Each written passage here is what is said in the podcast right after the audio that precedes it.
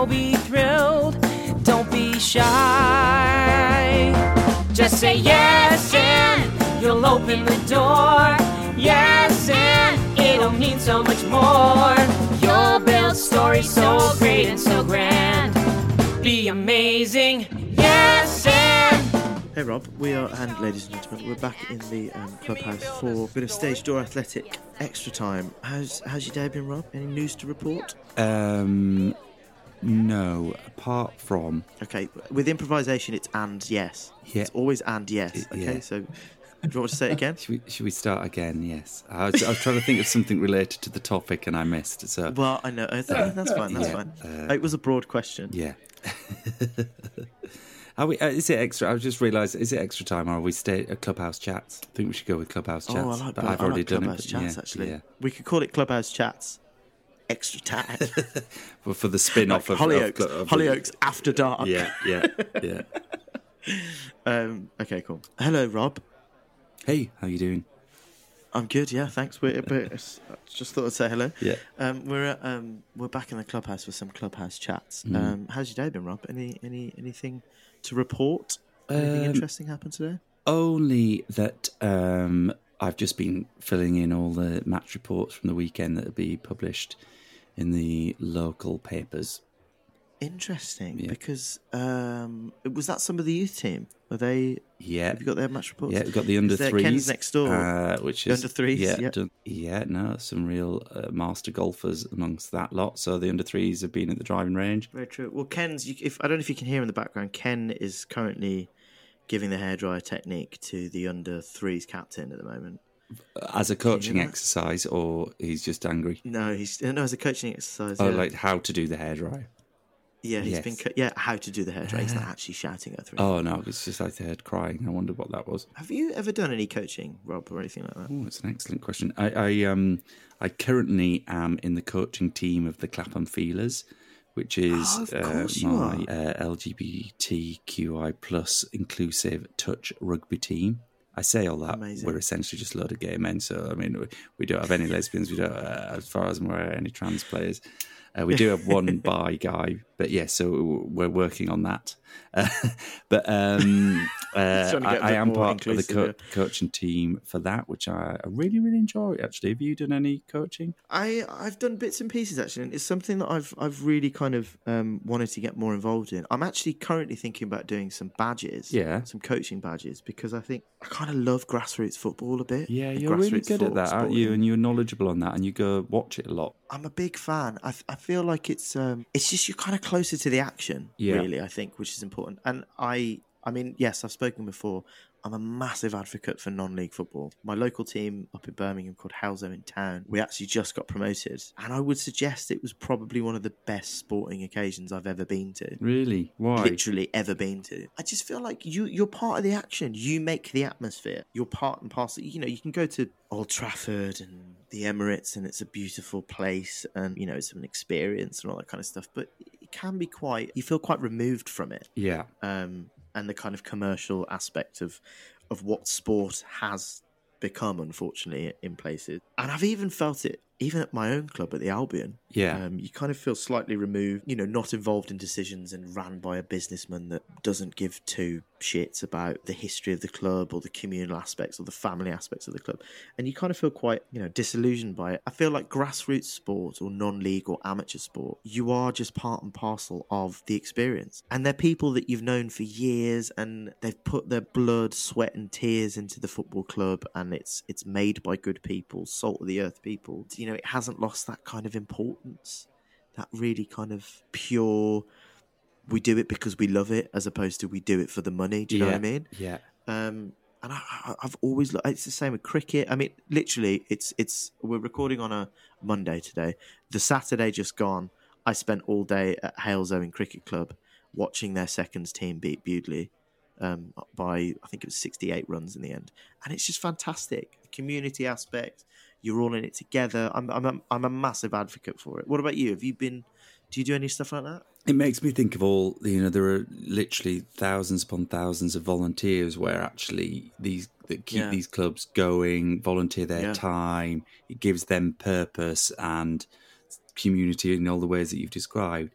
I mean, I've got lots of memories of this. I mean, we all started. I started in sport playing for amateur rugby league club called Stanley Rangers. That my dad got involved in coaching and on committees at various stages. Then when I sort of transitioned into refing, then again you've got all the local societies that support the Yeah, structure. Then these are little sports clubs, you know, with chair people and secretaries all volunteering their time to run these things and developing people and supporting them through their process before they get sort of transitioned into the professional networks and the structures that help support all of that stuff. Yeah, sure. And I, I, I mean, I've got so many great memories of that. And I mean, I've talked about Carlton Cricket Club with my best mate from school, David. He was really successful, good cricketer at that amateur level. And his dad and my dad used to love coming down and watching us. And they had their own relationship. They weren't playing. It was about me and David, but all those parents who bring their kids down and Totally. watch it and they would walk around the pitch and sit and have great chats and when we sort of moved away from that they were kind of really bereft of it all of that whole experience and It, it, they're so. I think they're really important sort of parts of the. community. I've said community a million times, but it's really important. And in the idea that, you know, in this kind of hyper connected world when we're all on the fucking phone all the time, you know, they're important times to spend and watch sport with people who are like minded and who, where you're from. And it ties into here comes the segue yeah into sort of grassroots theatre as well. Yeah. I mean, oh, that was a shit segue, but you know what? You knew it was coming. Um, it's the same sort of thing. You know, you can go and watch, I don't know, a star in a musical or a star in a play or or a film even and stuff. But you know, there's still that kind of pure for the purists, the beautiful like indie film or indie pilot TV series or you know the theatre that's above a pub yeah. and you know it's a one woman play or a one man play and they've written it for 10 years and it's the first time they're showing it and the fear and the drama coming into that. But you know the same sort of thing of amateur theatre of volunteers coming and doing a raffle and all that kind of stuff. Like this community aspect i'll say it again is really kind of transferable and important. Yeah i mean i started um the, my first foray which was to a shock to all my family but there was an advert in the wakefield express for they were auditioning for kids for the sound of music for Criggleston Amateur Dramatic Society, Oh, and I I, brought that. I saw it in the Wakefield Express. Took it to my mum and dad. Said, "Can I go to this audition, please?" And they were like, uh, "What?" Like I, I demonstrated no sort of propensity for this previously, and Dad took me Oh, wow. along to the audition, and I got chosen to play Kurt. Um, I'm Kurt, and I'm a boy. And Marie, to which Maria replies, "A boy? Why, you're almost a man." And of course, in the infamous um, "Do Re Mi," I was fa sol la ti do. So um, that was the beginning of it all for me, like going along. that was and, the start yeah, and found great community and friends in amateur dramatics, and then worked with an amazing, fantastic guy who was the director, a guy called Jeff Whitfield, who died only this year. Actually, I heard, but he took me around to lots of different amateur societies that he was the go-to director all across Yorkshire, and he, whenever they needed a kid to play a part, he would bring me into a new society, and I went around and worked with different ones, and that was amazing times. I think it's really interesting you mentioned that name as well. It's like they're sort of, and the whole of Yorkshire knew him. Yeah, they're such important and lovely people. Mm. People who give their time and their energy into sort of like grassroots stuff, be it sport or theatre. You know, the coach who drives, you know, two hours in the pouring, pissing rain to teach, you know, five year olds how to play football and get their confidence up. It's, you know, it's, they're just legends. And it's just, it really is like the best part of humanity, Yeah. grassroots stuff. It really, really is. And volunteering and all that kind of stuff yeah, that you just don't really get with you know commercialized sporting you know events anymore which Yeah. is sad i mean because you know back in the day we support two football teams that are very kind of community based and family orientated i would suggest and back in the day it would have been i mean west bromwich albion were called when they first founded their uh, official first name was called west bromwich albion strollers because we used to walk to every away game in birmingham God, well, that legacy Um, is still apparent, isn't it? In some some performances. That's not funny, Rob. Okay, I'm trying to be nice. This is supposed to be a nice episode about grassroots community spirit. Okay, Mm. and you're taking the piss out of. Um, but yeah, similarly, I think uh, it's also it's the structure that sits under that money making professional thing you talked about Yeah. that earlier. But like again, rugby league is my background. So beneath you know, the Super League and the Championship is a is the most national version of rugby league, which is the national rugby league. Which I, when I was refing, is where I really, really developed before I went into the Super League reserve grade. Yeah. I actually was the BARLA, which is the British Amateur Rugby League Association, National League, which is the sort of third, fourth tier of rugby league, referee of the year, 96, 97. I shall post the picture of that trophy, big award ceremony. I I would like to see Yeah. that, please, Robert. um, um, but uh, similarly, for theatre, Hold on, what's the qui- hold on? Wait a minute. What's the criteria for that? Just just good I was the top performer across the league. Well, actually, no. I mean, the criteria was at the end of every match, both teams filled in a score sheet on the referee, and they marked you in quite detail. It was out of fifty, and you were ranked right throughout the season, and you'd get the better games based on clubs, and the assessors would come and do one. So you'd have a form from each club and a match assessor from the uh, rugby league, and they would observe you in games. And yeah, I was top performer on a number of levels for a number of years. How tight were your shorts, Rob? I bet they all fancy. Really good, yeah. I'll show you some pictures of those. Um, but again, from a theatrical point of view, you know, like those off West End pub theatres, uh, really important. Directed play at Theatre 503, That's a great theatre. That's really a great theatre, theatre. which we got like an Offie nominated uh, play. Hey, wait a minute. Didn't you get? Didn't you send me an audition for a play at the, the Theatre Five and yes, Three? I I, think turned you were two grand for it, but yeah, that won an Offie. Oh my Um, god! and actually, that playwright has been produced at the National. So that was your. why have we um, never spoke? Why have we never spoken about that? Well, because you know it speaks to your I don't know arrogance, sort of self belief. No, I was it's work. another. I was in. I was in something at the time. It was wasn't an arrogance thing, ladies and gentlemen.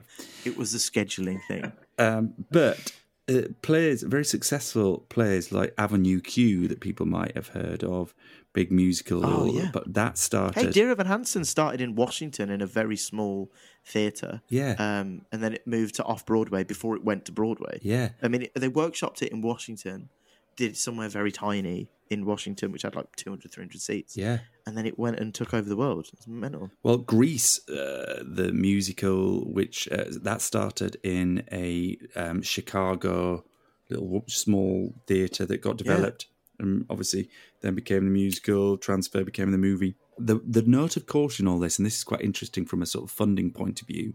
You know, when you think of the pyramids in sport and how where the money trickles down or not, and it's similar in theatre, is that Yeah.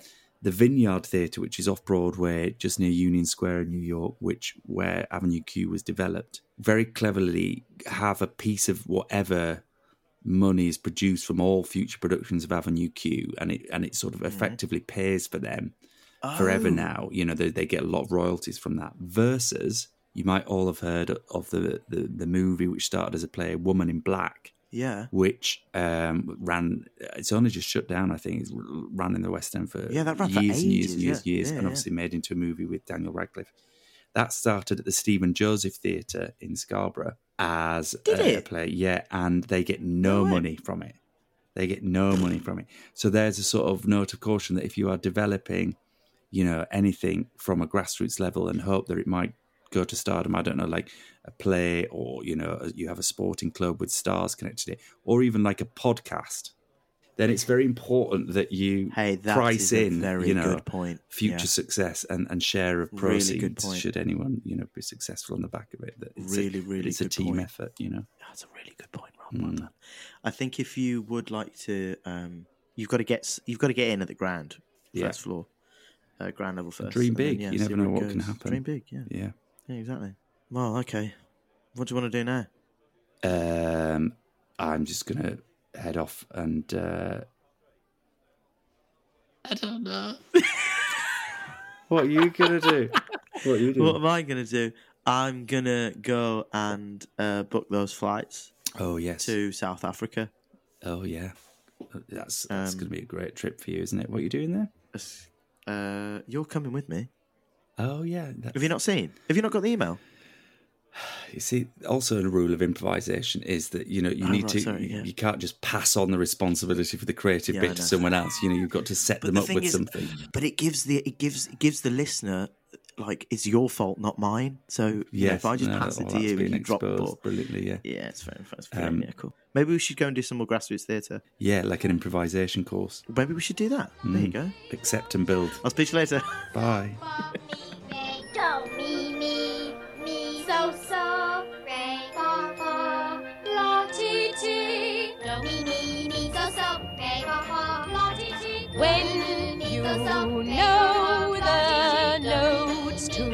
sing. You can sing most anything. A doe, a deer, a female deer, ray, a drop of golden sun.